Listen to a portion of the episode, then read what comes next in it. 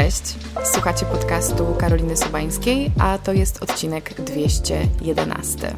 W tym programie poruszamy tematy związane z dobrym życiem i celebracją codzienności.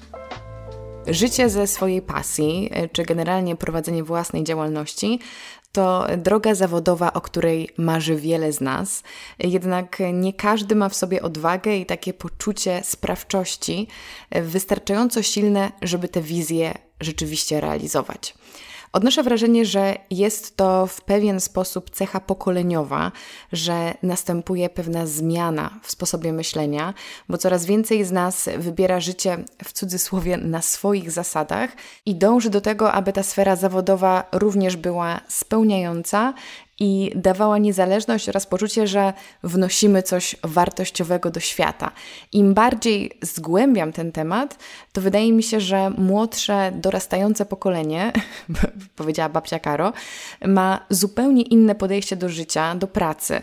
Dbanie o zdrowie psychiczne jest czymś normalnym, tak jak mówienie o poszukiwaniu swojej tożsamości, bycie otwartym na przebranżowienie, zmianę miejsca zamieszkania, a wręcz szukanie wyzwań i odchodzenie od tego, co stałe i rutynowe. Na te wszystkie tematy porozmawiam z moim dzisiejszym gościem, czyli Mateuszem Leszczyńskim, prowadzącym konto Lump Finds, przede wszystkim na Instagramie i TikToku, ale Lump Finds to również sklep internetowy, gdzie Mateusz pokazuje swoje znaleziska z second handów, mówi jak o nie dbać, sprzedaje je i robi to wszystko niesamowicie ciekawie. Nie zabraknie zatem wątku o modzie z drugiego obiegu, który jak wiecie jest mi również bardzo bliski. Zaznaczę, że ten odcinek jest częścią serii hashtag Kto by pomyślał podcasty, zrealizowanej wspólnie z Patronite i ING Bankiem Śląskim.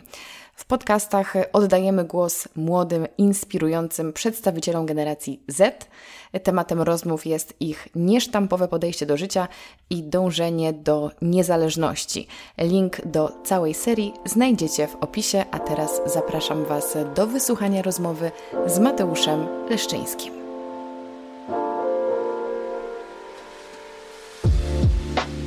Cześć Mateusz. Witaj. Witam się z Tobą oficjalnie. Jest mi bardzo miło gościć Cię w podcaście i tak sobie pomyślałam, że na rozgrzewkę zadam Ci takie pytanie, co ostatnio fajnego znalazłeś w lumpie? Dziękuję za zaproszenie i zaczynam od mojego ulubionego tematu, bo ja lubię zawsze mówić, co ciekawego znalazłem w lumpie.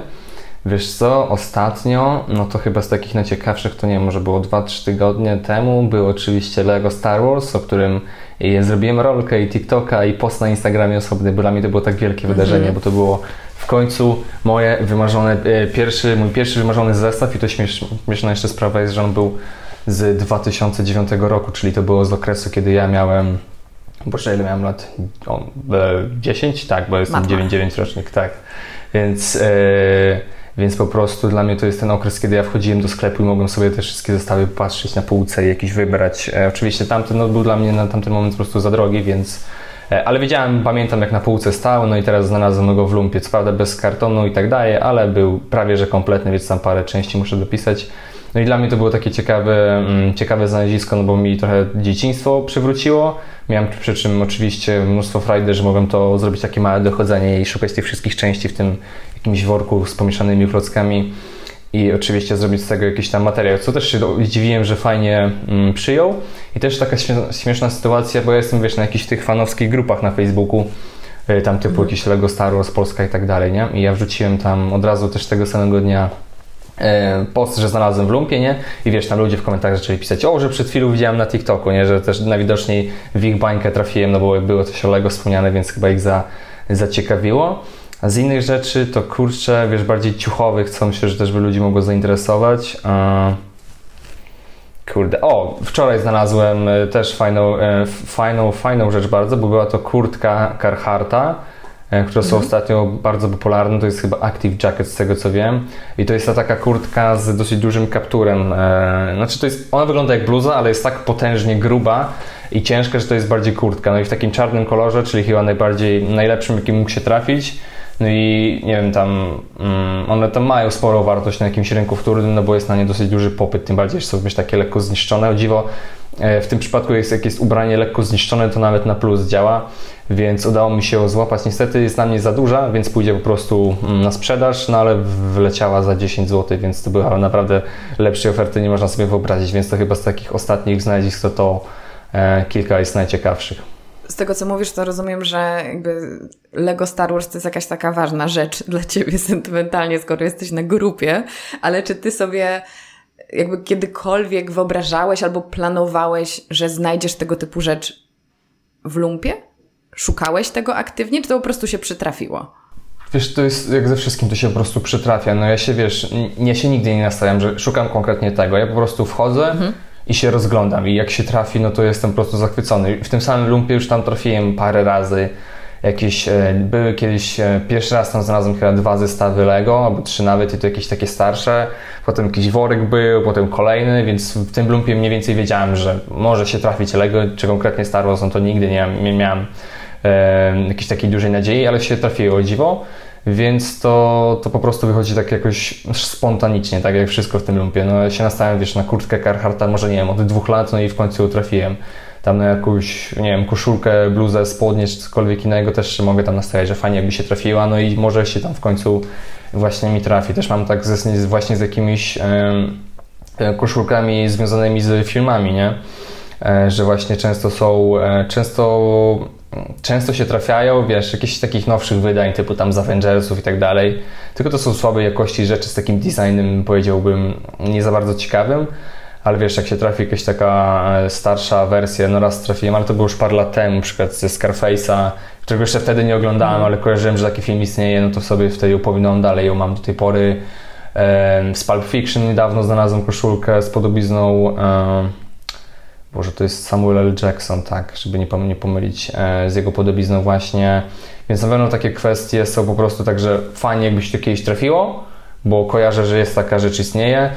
E, ale jakoś tak się specjalnie nie nastawiam. Jak się trafię, to oczywiście jestem w tym bardzo podekscytowany, ale ja po prostu wychodzę z założenia, że się rozglądam i szukam i to co znajdę, to po prostu biorę, oglądam, czy jest dobry stan, czy, czy, czy, czy to jest w ogóle warte wzięcia i to mniej więcej na tych zasadach, no więc tak jakoś nie mam. Fajnie jak się trafi, wiem mniej więcej czego szukać, ale nie, nie nastawiam się tak, że konkretnie, wiesz, szukam tylko i wyłącznie tego, po prostu się rozglądam i co się trafi, to, no to, to wtedy jest super. No wydaje mi się, że to jest najlepsza strategia, bo jak ostatnio chodziłam po lumpach tutaj w Paryżu i nastawiłam się na kupienie shortów, to myślę, że dużo zabawy mnie ominęło właśnie z tego szperania po, po różnych, wiesz, alejkach i, i wieszakach. Y, I miałam parę razy właśnie w swoim życiu podobne historie, że miałam z tyłu głowy, że bardzo chciałabym jakiejś rzeczy, ale zupełnie się na to nie nastawiałam. I to akurat było, to akurat kwoli dygresji, historia z Los Angeles, gdzie w jednym lumpie, zupełnie przypadkowym, do którego nie planowałam iść, znalazłam polar Patagonii, który sobie wymarzyłam, że przywiozę w ogóle ze Stanów, ale totalnie odpuściłam, bo założyłam, że to jest niemożliwe, że, że znajdę taki, który mi się akurat będzie podobał w odpowiednim rozmiarze. I znalazłam, co ciekawe, dwa t-shirty dla mojego brata, e, które były dla mnie to był, dla mnie to był cud, że to się wydarzyło, dlatego że jeden t-shirt, to bardziej prawdopodobne, to było Dickies, e, a drugi to była jakaś taka streetowa marka właśnie z LA, która się w ogóle specjalizuje w BMX-ach. Ja nie pamiętam, jak ona się nazywała, ale to jest dosyć nowa rzecz, e, o której ja wcześniej nie słyszałam, której nigdy wcześniej nie widziałam i dosłownie piękną, prawie jak nową koszulkę znalazłam właśnie wtedy, tego samego dnia, więc w lumpach dzieją się cuda, nie? Tak, to jest zawsze tak losowo czasami wlatuje. Wiesz, no też widać jak rynek się zmienia odzieżowy, że załóżmy teraz no, chodzisz, szperasz po rumpach w Polsce, no nie wiem jak to za granicą wygląda, myślę, że podobnie, że wiesz, kiedyś masowo trafiałeś rzeczy, wiesz, z firmy Mark Spencer, nie? To też jest taka sieciowa ale ona zajmuje się dosłownie wszystkim, że i tam tak. meble, jakieś kosmetyki i tak dalej.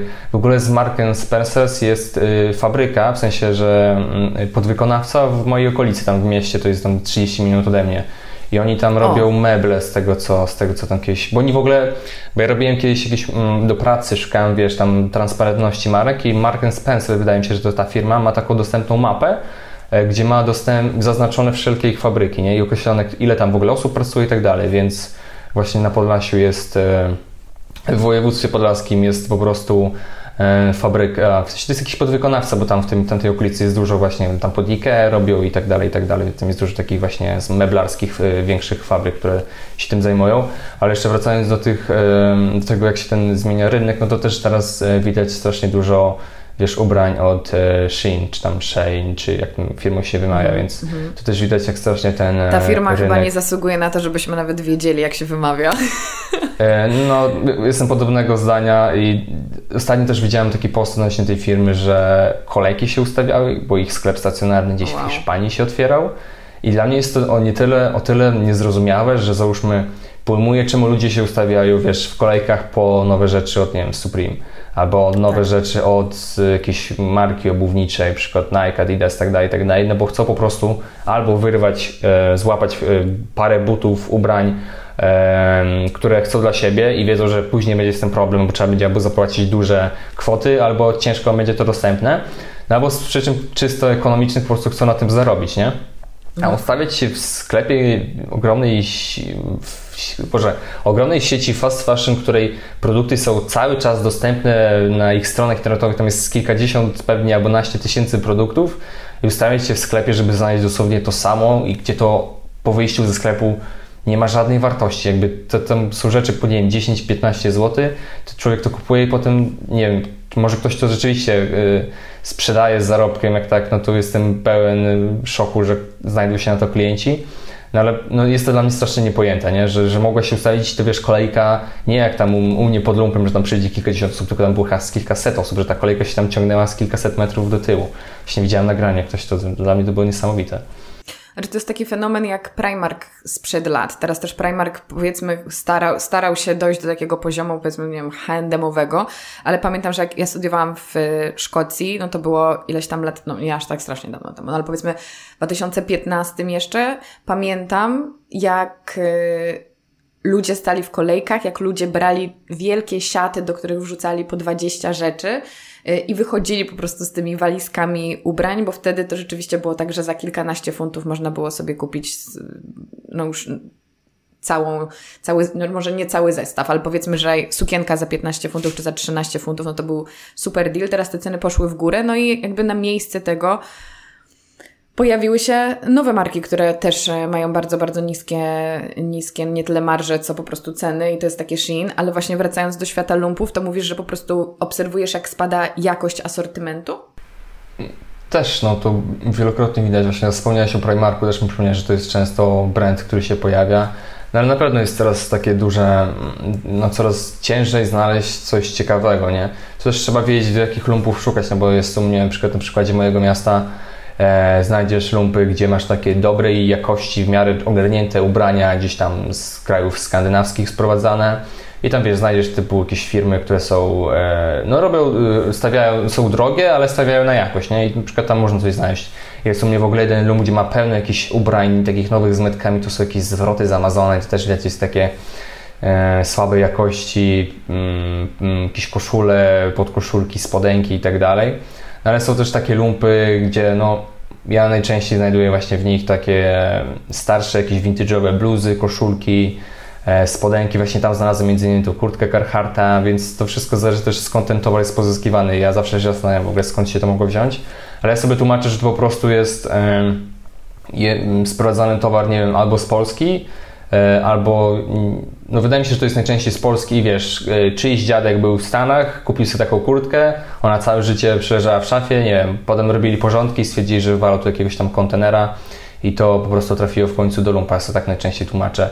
No ale zwykle to jest, no, to jest teraz przeżyt tych ubrań i trzeba naprawdę dużo poszperać, wyłapać żeby coś ciekawego znaleźć, ale też nie znaczy, że załóżmy kupowanie dalej jakichś rzeczy sieciówek w lumpach jest złe, no bo ja ostatnio na przykład kupiłem koszulkę z H&M-u i wiesz, to kwestia jest nie wszystko, co jest z H&M-u jest bardzo słabej jakości, bo ja mam nawet w szafie dwie, trzy bluzy może z H&M-u, które są naprawdę, mam je chyba z 4 lata i się dalej trzyma w świetnym stanie, więc to po prostu zależy od konkretnie od danej linii ubrań e, i naprawdę można nawet coś z Zary znaleźć, coś z H&M-u, z jakichś fajnych linii w lumpach dalej i po prostu za niskie pieniądze, nie wspierając przy tym samym tej tej, tej, tej fast fashion, tej szybkiej mody, a wyłapując przy tym w dobrej ofercie, wiesz, jakiś ciekawy mm, element swojej szafy, który może nam jakoś coś wzbogacić, albo no nie wiem, w jakieś basic bluzy, albo jakieś ciekawe spodnie, no to co zawsze w tych sklepach jest, H&M albo Zarze.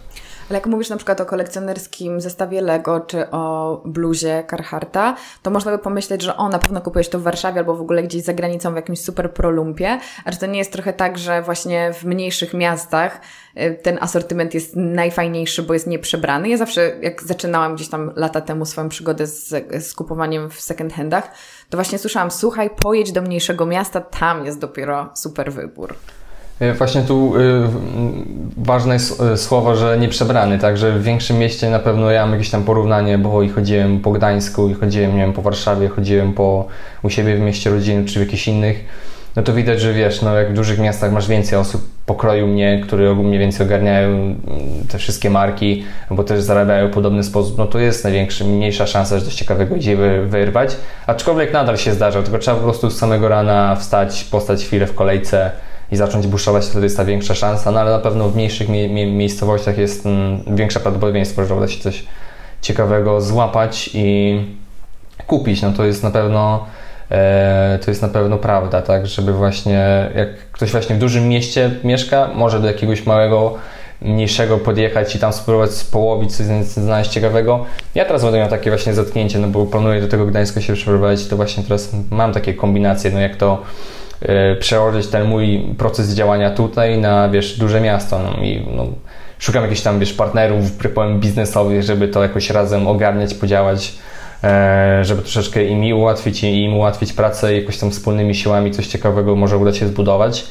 No ale ja sobie tak już, na początku się tym bardzo stresowałem, ale już teraz mam takie bardziej podejście, że no kurczę, nie chcę, żeby, bo ja już czuję, że jest taka lekka monotonia w moim życiu, nie? Że, że chcę jakieś coś, coś innego spróbować, w jakimś innej sytuacji się odnaleźć, z jakimiś innymi wyzwaniami się zmierzyć i zobaczyć, jak tam wyjdzie, no bo też podobnie jak wychodzimy z, mm, z podejściem przed założeniem swojej firmy, że jak nie spróbuję teraz, gdzie jestem teraz, wiesz, w miarę mm, powiedzmy wolnym człowiekiem, no bo niezwiązanym, nie wiem, jakimś kredytem, chociaż nie, nie wiem, czy bym chciał kiedykolwiek być w życiu związany kredytem, albo nie wiem, nie mam jakichś takich dużych zobowiązań e, w, w, postaci, no nie wiem, tam dzieci, chociaż też nie wiem, na ten moment też kwestia dzieci to jest dla mnie temat raczej abstrakcyjny i raczej do jakiejś dalekiej perspektywy, jeżeli kiedykolwiek się decyduje na, na, na, na takiej vibe życia.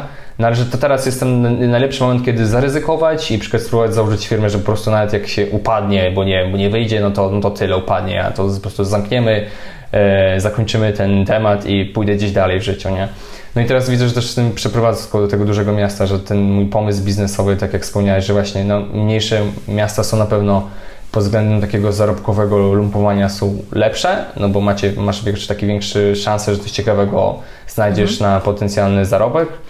E, duże miasta są y, na pewno pod tym względem trudniejsze, ale no dla mnie to jest takie, wiesz, jakieś wyzwanie, nie? że sobie spróbuję, e, jak to wyniknie z w tamtym miejscu, ale też wiesz, zakładałem, że, że, że chciałbym, żeby moja praca po prostu mnie nie ograniczała do konkretnego miejsca, że nawet jeżeli ja pracuję w sposób, jaki pracuję, to, to też wiem, że się odnajdę załóżmy w innym jakimkolwiek, gdzie wyląduję, czy to będzie tak jak mówisz, Los Angeles, Paryż, Warszawa, Gdańsk, czy jakiekolwiek inne miasto, że tam sobie spróbuję się odnaleźć. No i dlatego też kolejnym elementem tej całej mojej pracy jest nie tylko, że ja chcę być, nie wiem, lumpiarzem, bo jakbym był tylko sam lumpiarzem, to ja wiesz, bym latał e, po całym województwie podlaskim od rana do wieczora, żeby szukać jak najwięcej rzeczy. No ale wtedy wiesz, ja jestem ograniczony tylko do zarabiania z tych ubrań, nie? A ja chciałem, żeby to było takie mhm. trochę bardziej zdywersyfikowane. No i dlatego teraz z Tobą tutaj rozmawiam, tak? No i to jest właśnie jeden z tych, tej gałęzi mojej dywersyfikacji, żeby też w mediach społecznościowych trochę działać. No i ja się cieszę, że to w ten sposób wygląda, że ja nie jestem tylko wiesz, no jak ktoś mnie pyta, czym ja się w życiu zajmuję, no to ja nie powiem mu, że jestem lumpiarzem, no bo to będzie trochę takie umniejszenie w ogóle tego, co ja wszystkiego robię, no bo nie chodzę tylko po lumpach, też dużo działam w internecie. I te dwie rzeczy dla mnie się tak dobrze nakładają, że załóżmy, wiesz, mam miesiąc taki, gdzie nie mam żadnej jakiejś ciekawej współpracy, jakiegoś projektu do robienia, więc sobie chodzę po prostu po lumpach i mam na pewno zabezpieczoną taką stabilność finansową, nie? że mhm. mam po prostu e, przypływ pieniędzy, mogę płacić tam, wiesz, te wszystkie rzeczy, jak ZUSy, podatki i tak dalej, czy po prostu jedzenie albo wynajem mieszkania, jak niedługo będzie kolejnym przykładem. E, ale też jeżeli wiesz, mogę sobie ograniczyć troszeczkę chodzenie po tych lumpach i skupić się bardziej na jakichś projektach, tak jak na przykład dzisiaj, no dzisiaj też sobie odpuściłem i nie mam takiego wiesz z tyłu, o, że teraz pewnie tam ludzie wyciągają pewnie jakieś rzeczy świetne, mnie to wszystko minie, tylko wiem, że Supreme, tutaj sobie... jak nic. Tak, tak, tak. Tylko wiem, że teraz sobie tutaj fajnie można porozmawiać, też będziemy jakiś wpływ na, na, na moją ścieżkę, nie wiem, zawodową i to dalej jest taki, wiesz, po prostu umocnienie mojej pozycji, że no kurczę, no nie jestem tylko samym lumpiarzem, tylko też jakimś tam, nie wiem, czy influencerem, chociaż nie lubię to bardzo tego określenia, ale też tam działam w internecie, jakieś tam treści tworzę, nie wiem, ludziom się najwidoczniej to podoba, skoro cały czas przybywają, jakieś tutaj mam, wiesz, zlecenie, że jakichś nowych projektów między ludzie też firmy zapraszają, więc mnie to wszystko bardzo cieszy, że to jest w tej formie, a, a nie w innej po prostu, że wiesz, że tylko do jednego albo drugiego e, takiego miejsca, nie wiem, no, że jestem tylko albo twórcą internetowym, albo tylko lumpiarzem, tylko że to jest trochę tego, trochę tego i to jest taki dla mnie fajny, wyważony sposób, nie? Powiedziałeś tyle ciekawych rzeczy i to brzmi naprawdę tak, jakbyś miał to wszystko przemyślane. Bardzo dobrze się tego słucha, ale zastanawiam się, czy zawsze to było w Twojej naturze, żeby tego patrzeć do przodu, mieć jakąś taką wizję siebie i tego, jak Twoje życie może wyglądać w przyszłości, czy jak na przykład zaczynałeś chodzić po lumbach, no zakładam, że robiłeś to po prostu z zajawy, jakby tak stricte hobbystycznie, bo to było pewnie lata, mam parę lat temu, zresztą yy, możesz nam opowiedzieć, to w, ciekawi mnie, w którym momencie jakby pojawił się ten pomysł, że hej, mógłbym to obrócić w jakiś pomysł na biznes albo opracować jakąś strategię na przyszłość? Mm, wiesz co, z tą strategią na przyszłość to ciężko mi powiedzieć. Na pewno u mnie to cały czas się zmienia i z roku na rok wydaje mi się, że to jest coraz bardziej takie mm, no, zaplanowane, także widzę, że to powoli się spełnia. No i u mnie jest kilka takich przełomowych elementów w życiu, gdzie no, ta droga potoczyła się w ten, a nie w inny sposób. No i na pewno pierwszą z nich jest chyba pierwsza rzecz, którą sprzedałem z lumpa i na niej zarobiłem, nie? Więc ja kiedyś znalazłem, ja, do, ja do, dokładnie pamiętam jaka to była rzecz, jak ten cały proces wyglądał. Znalazłem jakieś bluzę czempiona w lumpie, nie? Kupiłem ją za 10 zł. E, ponosiłem ją trochę, ostatecznie nie czułem się w niej jakoś komfortowo, była troszeczkę za krótka, więc postanowiłem ją sprzedać, nie? No i to był moment, e, gdzie popularnością na grupach na Facebooku, takich bardziej związanych z tym światem streetwearu, określmy to tak już żeby mniej więcej zarysować o co mi chodzi. E, były grupy typu, wiesz, wrzucamy coś i to są takie grupki aukcyjne, nie? Że wrzucasz rzecz, leci jakaś aukcja, ludzie tam licytują, którzy są na tej grupie i te grupy dalej działają e, do tej pory. Wydaje mi się, że już może mniej są popularne, no bo to wszystko bardziej poszło w jakieś tam sklepy internetowe, Instagramy, albo typu Vinted i tak dalej, i tak dalej. No ale ty, mm, jestem dalej na tych grupach aukcyjnych, tam widzę, że ludzie dają te oferty, więc coś tam dalej e, działa i zarabia. I pamiętam, że ją sprzedam chyba za, nie wiem, 90, może 100 zł. I wiesz, to była taka przebitka, no 90 zł na jednej rzeczy. Myślę, kurczę, fajnie. I to już jakoś zaczęło mm, w głowie postawać taki pomysł, że może na tym coś zacząć zarabiać. I to tak się trzymało, że wiesz, jak jakieś przychodziły wakacje tam w liceum czy tam w gimnazjum, to mocno chciałem iść już do pracy i tak dalej. I teraz właśnie z tą pracą też sobie teraz czytam książkę bardzo ciekawą samiec alfa musi odejść i tak sobie powoli uzmysławiam, jak te moje U, decyzje, fajnie. E, jak te moje decyzje życiowe też były podyktowane tym takim patriarchalnym systemem, że ja jako facet już muszę iść do pracy. I ogólnie ja teraz, wiesz, nie, nie chcę za bardzo na ten temat się tutaj rozwodzić, bo ja dopiero odkrywam sam siebie na nowo. E, przez tą książkę dalej mhm. tam ją czytam i po prostu widzę, że niektóre moje decyzje, kiedy podejmowałem w gimnazjum, w liceum, jak miałem tam 12 lat, to, to były nie do końca w moje pełni to, co ja chciałem robić, tylko to, co ode mnie wymagało jakby otoczenie, społeczeństwo. To, co I myślałeś, to, że chcesz, to, co powinieneś tak. był chcieć. I to wiesz co, nawet sprowadza się do tego, może ludziom się będą nas słuchać, wydawać dziwne, ale do tego kwestii Lego, nie? Ja sobie ostatnio to rozkminiłem, że ja od dzieciaka lubiłem, nie wiem, Lego bardziej, wiesz, w kwestii Gwiezdnej Wojny, że z Lego Star Wars, no ja to jakieś tam pierwsze zestawy kupowałem, albo ktoś mi kupił, jak ja tam miałem, wiesz, tam, no tym 10, 11, 12 lat. I pamiętam, że kiedyś kupiłem sobie pierwszy za swoje jakieś pieniądze, które tam nazbierałem.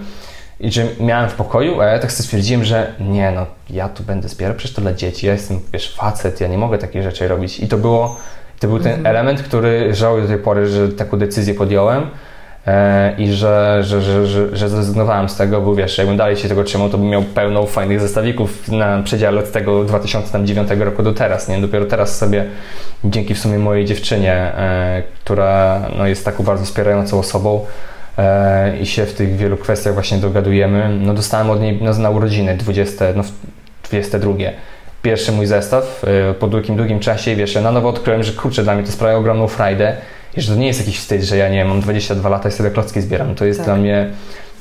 To był też element, gdzie od, jak do tej pory sprawiało mi taką przyjemność właśnie chodzenie po lumpach, znajdowanie rzeczy i wiesz, jak to już przerodziło się w taką kwestię zawodową, to dla mnie to już była no, kwestia zawodowa, ale jakieś hobby, pasję trzeba mieć, znaleźć nową idą. No i ja teraz mam właśnie tak z tymi klockami, że jest to dla mnie taka odskocznia od tej codziennej, już monotonnej pracy powoli, że wiesz, tam chodzenie, wynajdywanie, czyszczenie, robienie zdjęć, mierzenie, robienie tych całych y, procesów związanych z jakimś tam reklamowaniem tej nowej dostawy na moim sklepie. E, I właśnie to Lego jest to taką odskocznią, że mogę sobie wieczorem usiąść, je odkurzyć, złożyć, nie wiem, pooglądać jakie nowe zestawy chodzą. No jest to dla mnie nowy poziom takiej e, frajdy. I wracając jeszcze do tego początkowego elementu, no i właśnie to był taki już wracając do tej całej toksycznej męskości, do której, której wspomniałem, no to ja teraz na nowo siebie odkrywam, ale kolejnym takim przemowym etapem przynajmniej tej pierwszej bluzy było na pewno założenie, wiesz, tego Instagrama. To było już w liceum, w drugiej chyba. E, I to było, wiesz, wychodziło na razie wszystko z kwestii jakiegoś takiego pomysłu, że ja już wtedy trochę po tych lumpach chodziłem i stwierdziłem sobie, że będzie fajnym pomysłem stworzyć miejsce na Instagramie, gdzie będę umieszczać te mm, ciekawe znaleziska ludzi z całej Polski, bo tak na początku ten cały pomysł wyglądał i on się długo trzymał w tej formie, że ja po prostu wrzucałem same zdjęcia, e, same zdjęcia ubrań, które ludzie znajdowali i one, wiesz, przyjmowały lepiej, gorzej, zależy jaka to było znaleziska, ale tam powoli ludzie po prostu przychodzili. E, I kolejnym Ale to takim... czy były na sprzedaż, czy to było czysto nie, nie, informacyjnie? To, to była czysto informacyjnie. Załóżmy, pan XYZ znalazł bluzę taką i taką za tyle i tyle i oznaczałem go, załóżmy, jeżeli chciał być oznaczony. I to było, wiesz, w takiej mhm. formie, że, wiesz, można pokazać. Trochę jeszcze nie miałem takiej wiedzy, żeby, wiesz, jakiś tam głębszą myśl tam zawrzeć, załóżmy, zachęcić ludzi do chodzenia po lumpach. To jeszcze w liceum ja nie miałem takiej wiedzy i świadomości na temat tego, jak świat działa. I to się zmieniło na studiach, gdzie ja przeczytałem pierwszą książkę, e, która nazywa się Jak zmienić świat. To jest książka Arety. E, nie wiem, czy kojarzysz. Arety Szpury, no? Tak, Pewnie. dokładnie. I to, było, I to był też przypadek taki całkowity. Byłem w Empiku, widzę książkę. Fajna taka tęczowa okładka, jak zmienić świat. Co myślę, hmm, ciekawe w sumie. To był też ten element, gdzie mi jakaś pani doktor poleciła książkę e, profesora Yuval Nowa Harari. To są te wszystkie edycje e, tak, Homo Deus, Homo Sapiens i 21 lekcji na XXI wiek. I ja pamiętam, poszedłem wtedy do biblioteki zgodnie z jej poleceniem i wypożyczyłem te 21 lekcji na XXI wiek. I ja tam, wiesz, świat się wrócił mnie do głowy. To była książka, która najbardziej zmieniła mnie w moim życiu. Teraz zakładam, że ten samiec alfa będzie kolejną książką, która zmieni bardzo mnie w moim życiu ale wiesz, w ogóle świat dla mnie się otworzy, że wszystko, co myślałem, że do tej pory działa, to tak już nie działa. E, I potem coś w tym kwestii właśnie tego dbania o to środowisko pojawił się fragment i ja sobie myślę, kurczę, no coś trzeba tu poszukać jeszcze. No i byłem w Empiku, znalazłem jak uratować świat, sobie myślę, dobra, biorę, kupuję. I nigdy, też warto tutaj dodać, że ja nie byłem do okresu studiów jakimś, ja, ja nie czytałem książek do okresu studiów. Ja w ogóle też miałem y, fazę w życiu, to było w liceum, gdzie ja miałem mocno takie prawicowo-nacjonalistyczne poglądy. Całe szczęście to się wszystko zmieniło.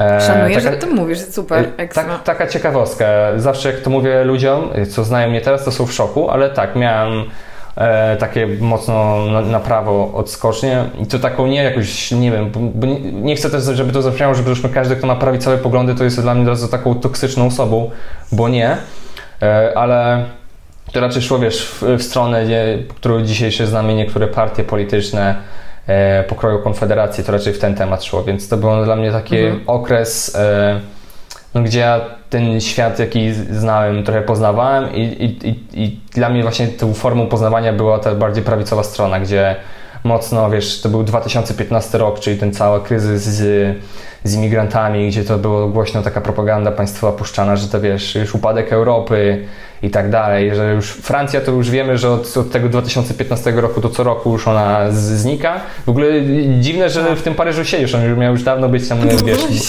budowany tak, kalifat i mnóstwo z tym związanych tematów, no ale właśnie to był ten okres, gdzie ten, byłem, miałem takie, a nie inne poglądy i właśnie studia mocno mi to zmieniły. No i, no i już tam wracając do tej książki Arety, nigdy tak szybko tej książki nie czytałem i w ogóle dla mnie to był też kolejny przełomowy element, gdzie ja w ogóle zacząłem mocno czytać książki i zaczął mnie ten cały temat interesować. Ja wiesz, przeczytałem tą książkę tak sobie myślę, wow, jak my mamy w ogóle w przyszłości, powiem brzydko, ale przesrane, nie? Że jakby do, do czego to wszystkiego zmierza i ja często od tamtego momentu bardzo taki radykalny byłem w tych, zresztą dalej jestem niektórych swoich od razu, wiesz, mięsa, ciach, nie jemy. Coś tam, wszystko, plastik, out i tak dalej, i tak dalej.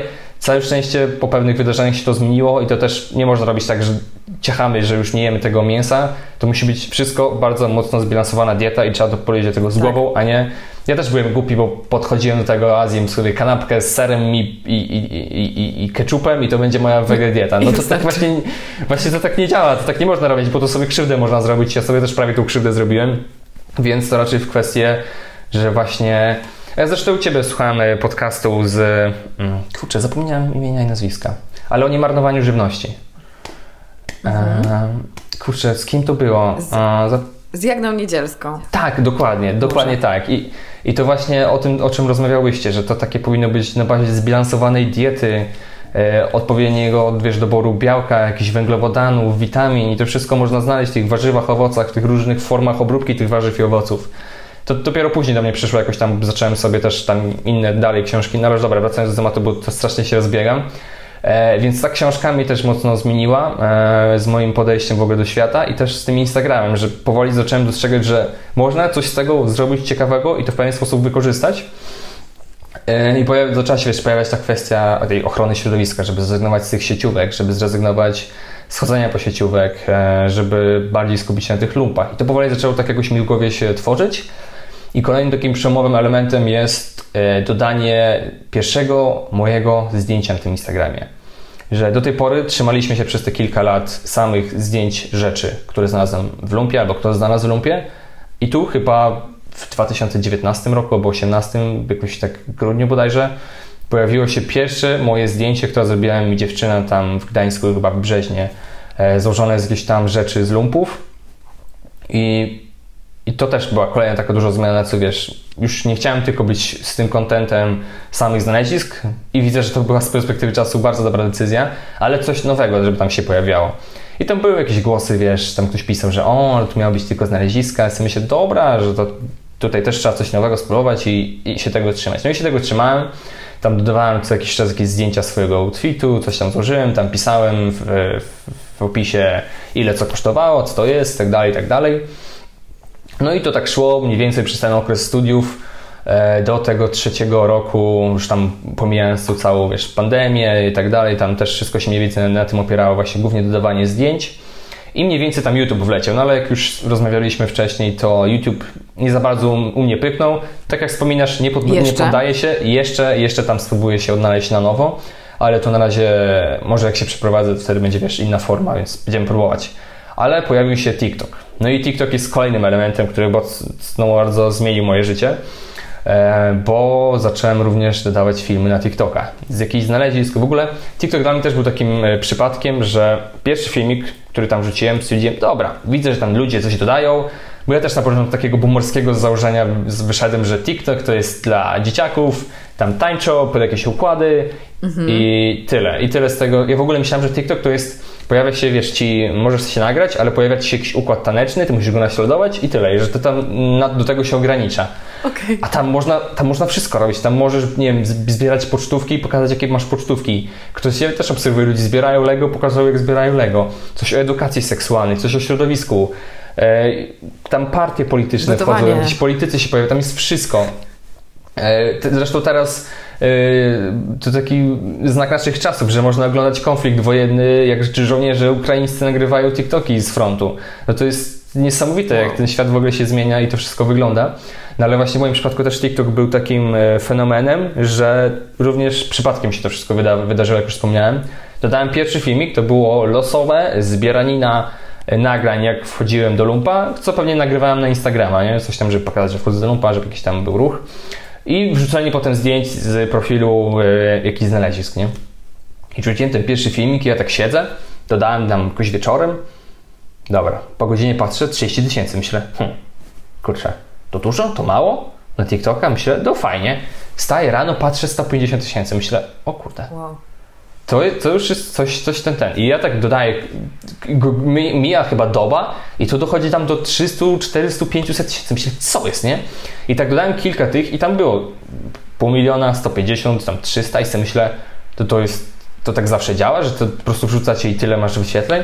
Potem dałem jeden, był już mniej ciekawy i miał 16 tysięcy. Myślę, a jednak nie, że to, to mhm. jednak nie. I wracałem do tego formatu, który się przyjął z tym pół miliona, ale potem zaczął ją spadać. No i to tak idzie te, te, te życie moje, tam już końcówka mamy studiów, ja to dodaję tam co jakiś czas TikToki yy, i zobaczyłem, To było w zeszłym strasznie... roku, nie? Słucham? To było w zeszłym roku, prawda? Z TikTokiem. Tak, tak. To, to było w zeszłym roku y, mniej więcej, że właśnie wtedy zacząłem. No już to pewnie wyszedł ponad rok y, teraz i, i tak sobie jakieś dodawałem tam coś na lumpa chodziłem, pokazywałem co znajduję. I zobaczyłem, że ludzi strasznie zaczęło triggerować pokazanie butów, że kupiłem w lumpie. Że strasznie ludzi zaczęło to triggerować, pisali komentarze, co ja robię, że tak nie można, że krzywe nogi, że krzywe plecy, że grzyb, że to, że tamto. Yy, I sobie myślę, o, jest kontrowersja, spróbujmy z tą kontrowersją. Potem pojawił się kolejny film, gdzie już tak pokazałem te dokładnie buty, ludzie znowu zaczęli się spróć, ale to była mniejszość. W większości, wiesz, raczej był tak wow, że w takiej dobrej cenie, w świetnej cenie, że, że tak dobrze. I pojawił się pierwszy filmik, gdzie odnowiłem jakiś but. I on się tak dobrze przyjął. Tam było chyba też 150-200 tysięcy. I też zacząłem, wykminiłem, że po prostu będę robić też post na Instagramie, E, z tym poradnikiem. I to tak połączyć, że wiesz, dodaję TikToka, mówię coś, resztę zobaczycie na Instagramie, bo nie, że tak chciałem na siłę kogoś napędzić, tylko wiem, że w tym 60-sekundowym formacie, już teraz jest dłuższy, ale te dłuższe po prostu nikt nie ogląda, że w tym 60-sekundowym formacie jest e, za mało miejsca, żeby to dokładnie opisać i Instagram będzie też wygodny, żeby to sobie zapisać na Instagramie i sprawdzić. I ci ludzie zaczęli, wiesz, z tego TikToka na Instagrama przychodzić. I dla mnie to było kurcze no fajnie, tak, tak to chyba powinno działać. I ja tak zacząłem powoli, wiesz, robić te poradniki z czyszczeniem na Instagramie i na TikToku, żeby to jakoś połączyć. A to też nie zawsze wychodziło, bo jak zrobiłem e, stricte format o czyszczeniu butów na TikToka, to to się nie przyjęło. I dopiero jak dodałem e, mhm. fragment, że mm, ze znalezieniem ich na lumpie i potem proces czyszczenia, to to zaczęło się przyjmować. I się dalej tego w sumie trzymam, bo to się przyjmie raz lepiej, raz gorzej, ale się tam co jakiś czas przyjmuje. Mm, i jest taki też kolejny przełomowy element, to jest lipiec tamtego roku. E, to było świeżo, jak ja obroniłem pracę. Mm, tam już ten Instagram jakoś fajnie hula, tam było chyba, nie wiem, może niedawno zdobyłem te 10, potem wbiłem 20, więc mniej więcej w lipcu miałem 20 tysięcy obserwujących na Instagramie. To tam fajnie jakoś wbiło. Mm, I dodałem filmik z kolejnym jakimś poradnikiem i mi chyba w ciągu tygodnia przeszło z 15 tysięcy ludzi z TikToka na Instagrama. Wow. I ja byłem wtedy w szoku. Moi jacyś znajomi, bo wtedy byłem właśnie w tym mieście rodzinnym i tam wiesz, no wakacyjki, coś, coś się szło ze znajomymi na jakąś tak. grilla, jakaś łódeczka, coś na jeziorko i wiesz, oni też byli w takim samym szoku jak ja, że to taka jest przyrost, że wiesz, tam są masz te statystyki Instagrama, jest wiesz, raz wyżej, jest nagle wsiu, tylko do góry i w dół, że tam Aha. był taki ogromny przyrost. Ja byłem w totalnym szoku, że to tak się udało i, i to też był moment, gdzie ja czułem się mocno ograniczony, bo wiesz, ja dalej na Instagrama pokazywałem, co znajduję, ludzie pisali, żeby to kupili, a ja nie chcę sprzedawać, bo nie mam założonej firmy. A boję się, że jak już jest tyle ludzi, to wiesz, znajdzie się jedna taka sprytna osoba, co mi źle życzy, a wiem, że takie osoby są. Eee, I wiesz, gdzieś, gdzieś pójdzie do nas, gdzieś zadzwoni i ja nie chcę mieć po prostu z tym problemów, bo, no, bo po co mi te nieprzyjemności. No i tak to mniej więcej działało do września, tak jak już Ci wspomniałem, z, mm, tym chwilowym, e, takim odległościowym rozstaniem się. Byłem dalej z moją dziewczyną, ale trochę nas te kilometry dzieliły. E, no i mniej więcej wtedy założyłem tą firmę. E, było trochę. Czy to było stresujące założenie samej firmy? No nie, no tam jakby księgowy za mnie ten cały proces wytłumaczył, jak zrobić, to było za darmo. Tam byłem może raz, dwa razy w urzędzie skarbowym, żeby tam wyjaśnić coś z profilem zaufanym i to szybko przeszło. E, I mniej więcej we wrześniu zacząłem już działać oficjalnie jako ja, jako jednoosobowa działalność gospodarcza e, i już wystawiać jakieś faktury e, i to już miało takie ręce i nogi, że oficjalnie mogłem sprzedawać i nie mieć jakiegoś stresu, że ktoś mnie doniesie i tylko już robić to wszystko legalnie.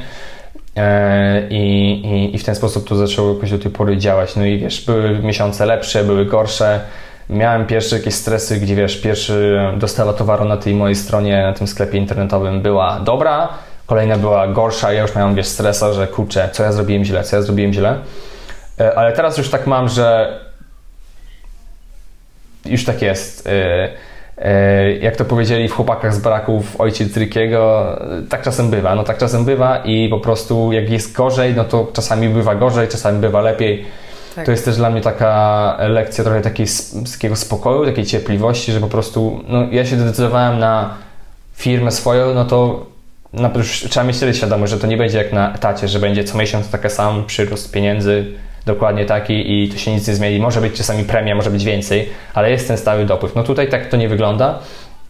To jest bardzo zróżnicowane i jest to stresujące dla innych. Dla mnie to jest ciekawe, bo to uczy takiego, mm, takiego zarządzania pieniędzmi, że ja po prostu nie wydaję mhm. pieniędzy wszystkich, jakie mam na koncie, bo wiem, że na przykład w przyszłym miesiącu cokolwiek może się stać. Mogę trafić do szpitala, mogę coś mi się stać, mogę zachorować e, i wtedy wiesz, no za mnie nikt wtedy nie pracuje. E, I, i, i, trzeba mieć jakąś gotówkę, żeby wiesz, mieć na te opłaty i tak dalej, na życie i tak dalej.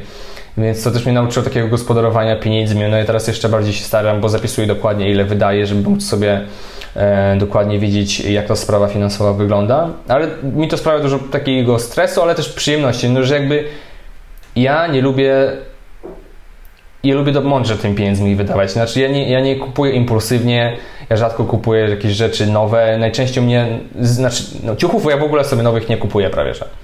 Jakby wszystko, co ja mam, tu mam z lumpa, mam tam jakieś wyjątki, jakieś tam bluza czy coś takiego, czasami pewnie coś się zdarzy, ale ja w ogóle nie mam potrzeby kupowania nowych ubrań, jakichś drogich. Ja po prostu bazuję tylko na tym, co znajdę w lumpie.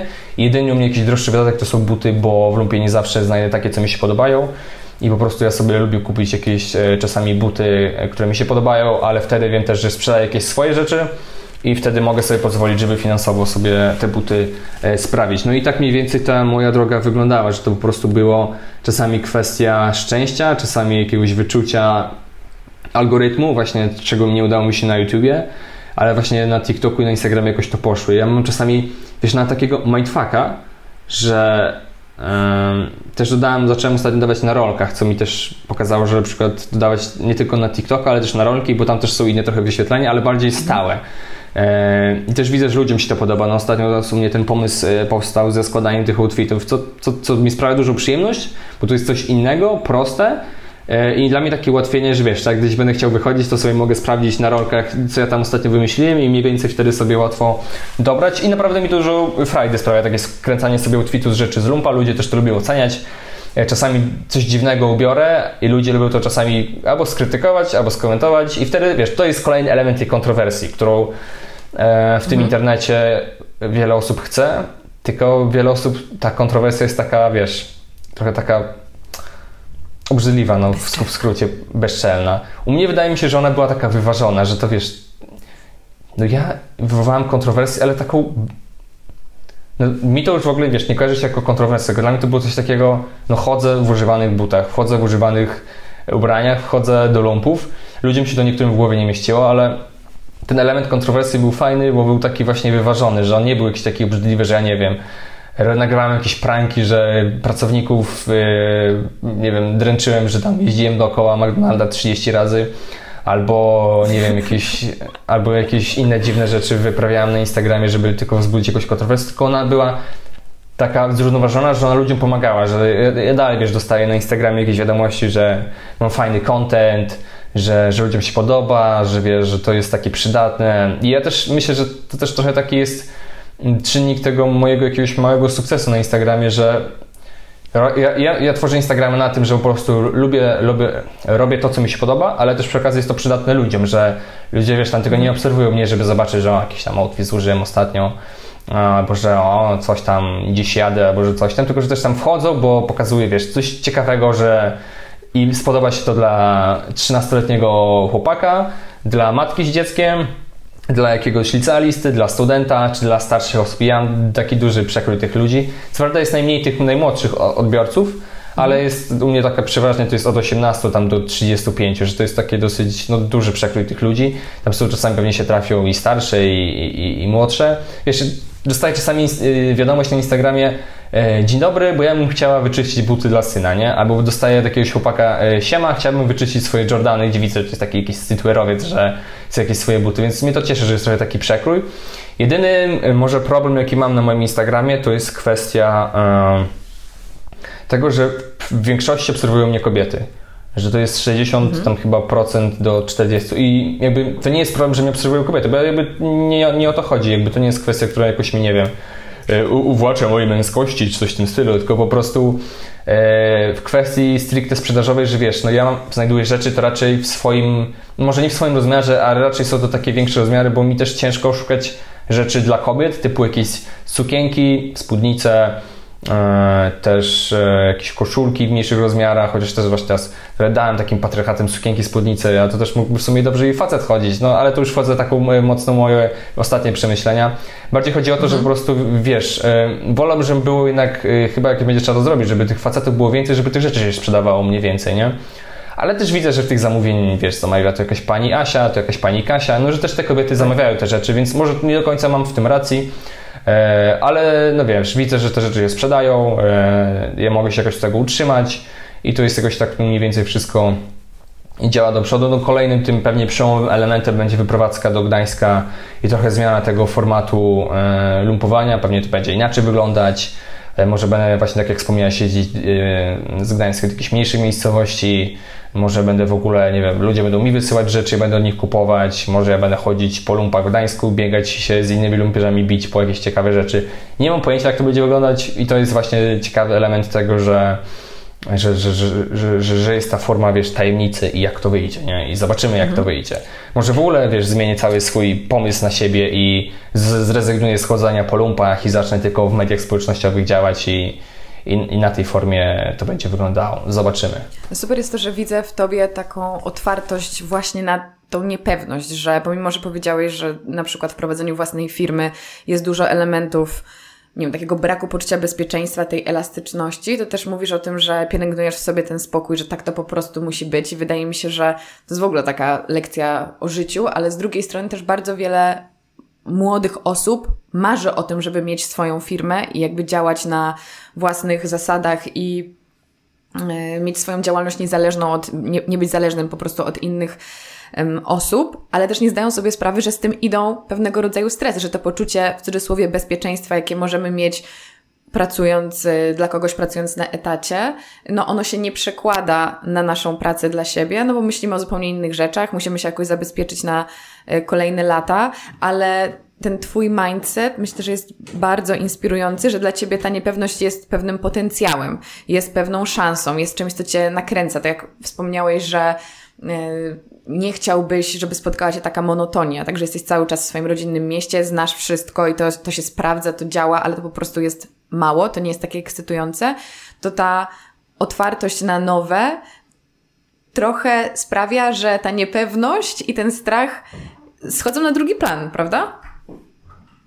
Trochę, no, trochę na tych zasadach to wszystko działa, że ludzie często zapominają, ja tak często mam, e, właśnie obserwując, nie wiem, tu wiesz, u mnie w rodzinie raczej większość osób pracuje na etat. Wiesz, tak obserwując ten e, ich styl życia, którego ja za bardzo, no nie wiem, czy bym chciał taki sam prowadzić, ale wiesz, widzę, dostrzegam tego ogromne plusy, nie, że załóżmy, mhm. nie wiem, mój tata zachoruje, to może sobie siedzieć bezpiecznie, wiesz, w salonie, oglądać Netflixa i, i mieć, wiesz, y, koło nosa mu lata, że tam, nie wiem, go nie ma w pracy, no jego firma dalej, y, znaczy jego firma, firma, w której pracuje, e, dalej będzie funkcjonować, on będzie miał dalej wypłatę za te dni, które choruje. Ja dostrzegam też takie plusy, nie? Albo, że ludzie pracują, wiesz, tam od 8 do tam 16, czy tam od 7 do 15, albo jeszcze jakichś innych godzinach i wiesz, Pracują wtedy, koniec, wychodzą i mają święty spokój w domu, nie? I czysta głowa. A ze, a, tak, a ze mną praca jest praktycznie cały czas, wiesz, ja wstaję rano, e, muszę wszystko sobie planować, e, co mam dzisiaj zrobić, żeby się z czymś wywiązać, e, lecę na lumpa, e, potem wracam do mieszkania, e, czyszczę, się wracam do domu, czyszczę jakieś buty, czyszczę jakieś rzeczy, potem lecę w inne miejsce, tam gdzie trzymam swoje ubrania, czyli po prostu tam ogarniam jakieś kolejne rzeczy, E, przygotowuję wszystko, muszę potem pod wieczór przygotować sobie na kolejny dzień, zaplanować. Ale, ale mnie po prostu mm, w tym też cieszy i taki też był mój pomysł y, z tego wszystkiego, że wiesz, może być miesiąc taki, a kolejnego miesiąca dostajesz jakiegoś maila i jest jakiś ciekawy projekt, nie? Tak jak właśnie teraz bierzemy udział w takim mhm. ciekawym projekcie i właśnie dostajesz maila i wiesz, twoje życie znowu się zmienia tak trochę do góry nogami, bo kolejne nowe doświadczenia, właśnie jak e, tutaj współpraca z ING, tutaj wiesz, ja jadę do Warszawy w jakimś planie, biorę udział zdjęciowym, filmowym do reklamy. Dla mnie to jest wszystko takie nowe, w ogóle obce, ale takie ciekawe do obserwowania, jak to wszystko wygląda, jak to wszystko, mhm. jak ten cały proces działa. E, potem, wiesz, teraz też kolejne prowadzę rozmowy z bardzo ciekawą osobą, mogę jakieś inne mieć perspektywy, spojrzeć na pewne rzeczy inaczej, jakieś nowe doświadczenia. Teraz też mam kolejny jakiś tam projekt e, z pewną marką i, i też, wiesz, już inaczej to wszystko działa, jak załóżmy, kiedyś to wyglądało, że załóżmy, szedłem z kolegą robić zdjęcia, nie? I wiesz, jak komuś mówię, nie wiem, tam z rodziny czy coś takiego, to taką dobra, idziesz, no to idź tam, no i też tak wiesz, z kolegą, nie, zwykle koledzy mnie wspierali i rozumieli jakby po co są mi te zdjęcia, ale wiesz, to, to, to nie miało takiego, wiesz, um, obłożenia, że to jest takie profesjonalne, nie?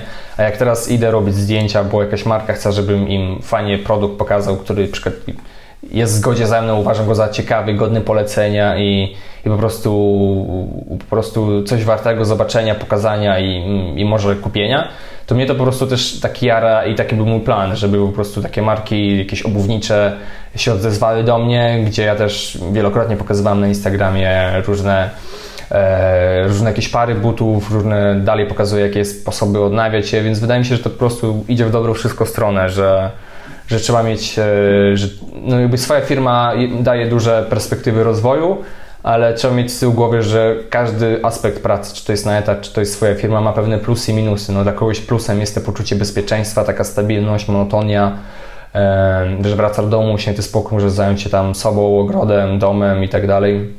A dla mnie to jest po prostu takie, no nie wyobrażam sobie teraz, żebym miał pracować na jakiś etat, na razie, tak, takie mam zdanie, może to się zmienić. Ja zakładam też, że pewnie za 5-10 lat ta moja praca się całkowicie zmieni i może to w jakąś inną stronę pójdzie, mhm. nie wiem, zobaczymy. Na pewno wiesz, już nie wychodzę z założenia, że ja do końca życia e, będę latać po lumpach, albo że do końca życia będę znany jako ja, chociaż może, nie wiem. Właśnie to jest taki ciekawy aspekt, żeby obserwować aż doczekam się momentów, kiedy jakiś influencer, mam jakiegoś influencera, który ma teraz 30 lat, minie kolejne 30 lat, on będzie miał 60, jak to będzie wszystko wyglądało, nie? Czy jakby ktoś zostaje jakimś influencerem, twórcą internetowym, to już on do końca życia, do emerytury będzie nim, tylko wiesz, w różnej formacie, że załóżmy, nie wiem, teraz już nie nagrywa na YouTubie, tak. ale prowadzi podcast, albo już nie prowadzi podcastu, poszedł na YouTube, albo nie prowadzi już swojego bloga, poszedł na YouTube, albo zamiast TikToka poszedł na Instagrama, albo że jest samego Instagrama. Jestem ciekaw, jak to po prostu będzie wyglądać, nie? Mhm. Że na razie tego nie możemy w żaden sposób sprawdzić, no bo to jest, wiesz, kwestia takiego rynku to jest tam, nie wiem, 10-15 lat ostatnich, jakby jakichś influencerów internetowych, bo wiesz, celebrytów, tak. no to wie, wiemy jak to wygląda, no. Są wzloty, upadki, mhm. e, z wiekiem to oni dalej zostają, zależnie od, od celebryty, no bo nie wiem, spojrzeć na jakiegoś Al Pacino, Roberta De Niro, no to oni już do końca życia będą znani z tego, że są znani, no bo brali udział w jakichś wybitnych dziełach kinematografii, i są, pojawiają się jakieś u nich mniejsze projekty filmów, w których również biorą udział, tam wiesz, jeszcze jakieś pomysły, wiem, że pewno e, Robert De Niro wiesz, ma jeszcze jakąś tam swoją firmę, co sushi produkuje, więc może właśnie tak to będzie wyglądało, że ci twórcy internetowi On po prostu... założył sieć restauracji Nobu, tak, kwoli tak, ciekawostki. Więc... Właśnie, właśnie, właśnie o tym mówiłem, że do, do, te, do te, z tą firmą robiącą sushi właśnie ten Nobu, że na Donachach w Polsce jest, gdzieś w Warszawie wydaje mi się. Tak E, jest jego, więc na tej zasadzie może to wszystko mi działało, że właśnie ci twórcy wykorzystają te swoje 5 minut, wiesz, w internecie, a potem, nie wiem, założą jakąś swoją firmę. Zresztą to już widać, że gdzieś zakładają restauracje, w jakieś NFT idą. Różne jakieś, brandy. Strasznie tu jest tego dużo. Wiadomo, jakiś tam merch, merch, merchem, ale on jest, wydaje mi się będzie aktywny, dopóki ci twórcy będą aktywni, bo potem jak załóżmy to zaniknie, no tak. no to nie wyobrażam sobie, że ktoś dalej będzie chciał to nosić albo kupować, nie? Chyba, że właśnie stworzą taki merch, co ludzie będą chcieli nosić, E, pomimo, że on wiesz, nie jest sygnowany, że to nie tam jest e, ekipa e, Team X czy inna grupa twórców, tylko to jest wiesz, projekt sam w sobie się broni i ludzie chcą po prostu kupić, bo im się projekt podoba, a nie kto za tym projektem stoi do końca, nie? Nie, że to jest tam, nie wiem, napis ekipa, który wymyślił trąba, tylko to jest, wiesz, fajna bluza, która ma ciekawy design, tu jakiś grafik stworzył i jakiś po prostu znany twórca to mm, tworzy E, bierze w tym udział, ale nie jest jego jedynym, jakby jest jednym z elementów, który to wszystkie, ten cały projekt tworzą, po prostu go współtworzy, więc może to na takiej zasadzie będzie działało. No nie wiem, zobaczymy, co na najbliższe 30 lat pokaże, a na pewno ja z swojej perspektywy już widzę, że to się kiedyś zmieni na pewno, że kiedyś e, Lumpfines może, nie wiem, będzie sprzedawać tylko Lego, albo Lumpfines będzie wyprowadzić się gdzieś na wieś na Podlasiu, e, założy swój ogródek, postawi jakiś dom z blachy, żeby nie brać kredytu i będzie pokazywać na, swoich, e, na swoim tym Instagramie i TikToku, jak hoduje marchewki i pomidory. No nie wiadomo kiedy, jak to wszystko będzie wyglądało. No. Ja czekam na to, ale też e, ciekawi mnie bardzo taka perspektywa takich case studies właśnie pierwszych e, influencerów i twórców e, właśnie na przestrzeni 30 lat, więc myślę, że musimy jeszcze trochę na to poczekać, ale też to jest taka domena naszych czasów. Myślę, że jesteśmy coraz bardziej teraz już na to przygotowani, że my będziemy musieli wymyślać siebie na nowo, tak jak jest to stwierdzenie właśnie reinvent ourselves y, pod kątem naszej ścieżki zawodowej, że już te czasy właśnie stabilności i 30 lat w jednym miejscu pracy minęły. I to jest to, co jest bardzo ekscytujące, ale też y, no, budzące pewien niepokój, no ale po prostu to jest coś do zaakceptowania na nasze czasy, ale chciałabym y, na sekundę wrócić do tego, co powiedziałeś, że miałeś zawsze wspierających najbliższych, nie wiem, kolegów, znajomych, ale że rodzina czasami machała ręką. Jestem ciekawa, jak ogólnie oceniasz nastawienie Twojego otoczenia do początkowo do lumpów, a potem do Twoich takich wyborów już e, stricte, nie wiem, związanych ze studiami czy karierą. I też możesz przy okazji powiedzieć właśnie, jaką rolę w ogóle Twoje studia grały, bo wydaje mi się, nie wiem, co studiowałeś, ale zakładam, że to nie jest coś, co było super powiązane z tym, czym się zajmujesz e, teraz. To zaczynając od tego otoczenia, mm, to wydaje, nigdy jakby od bliskiej osoby nie dostałem takiego, wiesz, plaskacza na twarz typu weź coś innego albo co ty, co ty gadasz, albo weź się do porządnej roboty jak chłop, a nie jakieś takie o wymyślasz, nie wiadomo o co ci chodzi. Ciuszki. Tak, y, wiesz co, to wydaje mi się, że miałem też z tej perspektywy szczęście, że nigdy w swoim otoczeniu nie, nie miałem takich relacji, które mnie mocno ciągnęły w dół, że zawsze to było w przypadku, nie wiem, kolegów, e, zawsze jakich poprosiłem, nie wiem, o pomoc w zdjęciach, o pomoc w czymś innym, to mi zawsze tą pomoc, e, mm, no zawsze jakby mi pomogli i mnie w tym wszystkim wspierali i nigdy mnie w tym nie oceniali. Jakby to zawsze było, że jak z nimi gadałem przykład co na lumpach, to zawsze, że wow, super, że może z tobą się przejdę w przyszłym tygodniu, albo że to nigdy nie było już takie oceniające, że ktoś mnie oceniał za to, że robię to, co robię, E, czy to było, wiesz, w kwestii, jak ja byłem w liceum i chodziłem po prostu w wakacjach sobie dorobić, mm, żeby móc sobie gdzieś tam pojechać w wakacje, albo żeby, albo jak byłem na studiach, no i tym bardziej teraz, że to, co moja, to czym się zajmuję zawodowo, więc akurat miałem tyle szczęścia, że nigdy nie trafiłem do takiej toksycznej relacji, gdzie by mnie to ciągnęło w dół i ktoś by mi powiedział, że weź się do roboty i tak dalej. E, w kwestii znajomych, czy to w kwestii mojej, e, mojej relacji z moją dziewczyną, że ona zawsze mnie wspierała w tym, co robię, nigdy mnie jakby nie oceniała pod względem, że e, co ty będziesz to robić, weź chłopie. Coś takiego, no, co my z tym, z tym kiedyś zrobimy. Ona zawsze mnie wspierała i dalej mnie wspiera bardzo, co ją serdecznie za co jej serdecznie dziękuję, strasznie ją kocham, że była taką bardzo wspierającą, była, żyje dalej, jest dalej wspierającą partnerką. E, i po prostu też pod tym względem dla mnie jest, moje życie jakby jest kwestią wielu przypadków takich, bo to jest też moja pierwsza w życiu dziewczyna i jesteśmy już ponad 5 lat i po prostu był dla mnie taki pierwszy, wiesz, zawiązanie takiej relacji na poważnie i to było już takie udane że się, że się po prostu to wszystko fajnie, fajnie my rozwijamy jako, i jako osoby, i jako para. E, ale właśnie w takich relacjach, jak mówisz, towarzyskich, e, to towarzyskich czy też miłosnych, to zawsze to raczej opierały się na takim wsparciu. A jak wiesz, wychodziło, wiesz, tam jakiś taka toksyczna znajomość, że, że, że, że, że ktoś mnie tam raczej chciał w no to ja zaraz tą osobę, wiesz, odcinałem szybko, że, Wiesz, teraz ciężko mi prawie przypomnieć sobie taką sytuację. Ja pamiętam na przykład w liceum miałem jakieś czasami gadki, jakieś, wiesz, ale to nie byli jakieś bliskie moi, to były jakieś osoby po prostu z mojego rocznika, nie? Z jakimś tekstem do mnie walnęli coś w tym stylu, ale to było takie, okej, okay, no, spoko i, i tyle, nie? Ja też mocno mam taką skrupę zrobioną, że jak mnie ktoś krytykuje, to raczej do mnie to tak mocno nie trafia. To tam też jest kwestia wielu czynników. Eee, z moją osobą związanych, że tam w, w, podstawówce, też gimnazjum byłem mocno taką, wiesz, traktowaną przez innych z jednostką słabszą, bo byłem też bardzo osobą z nadwagą, co też już miało wpływ na to, że często ja byłem tym, tym wiesz, tym elementem, z którego ludzie się śmiali z tego, jak wygląda, nie?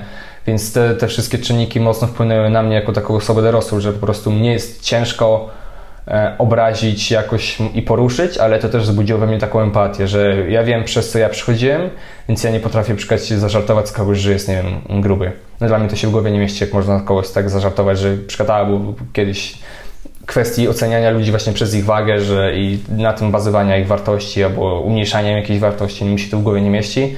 Ale to też nie tylko kwestii wagi, ale wiesz, no każdego wiem, orientacji, wyglądu. No, miałem po prostu taką zbudowaną empatię, że nie, nie potrafię sobie brać, jak można oceniać człowieka przez to, jak, skąd on jest, jak on wygląda, albo jaką orientację seksualną, albo wiele innych czynników, na które często nie mamy wpływu i nie wiem, dlaczego mamy po tym człowieka oceniać.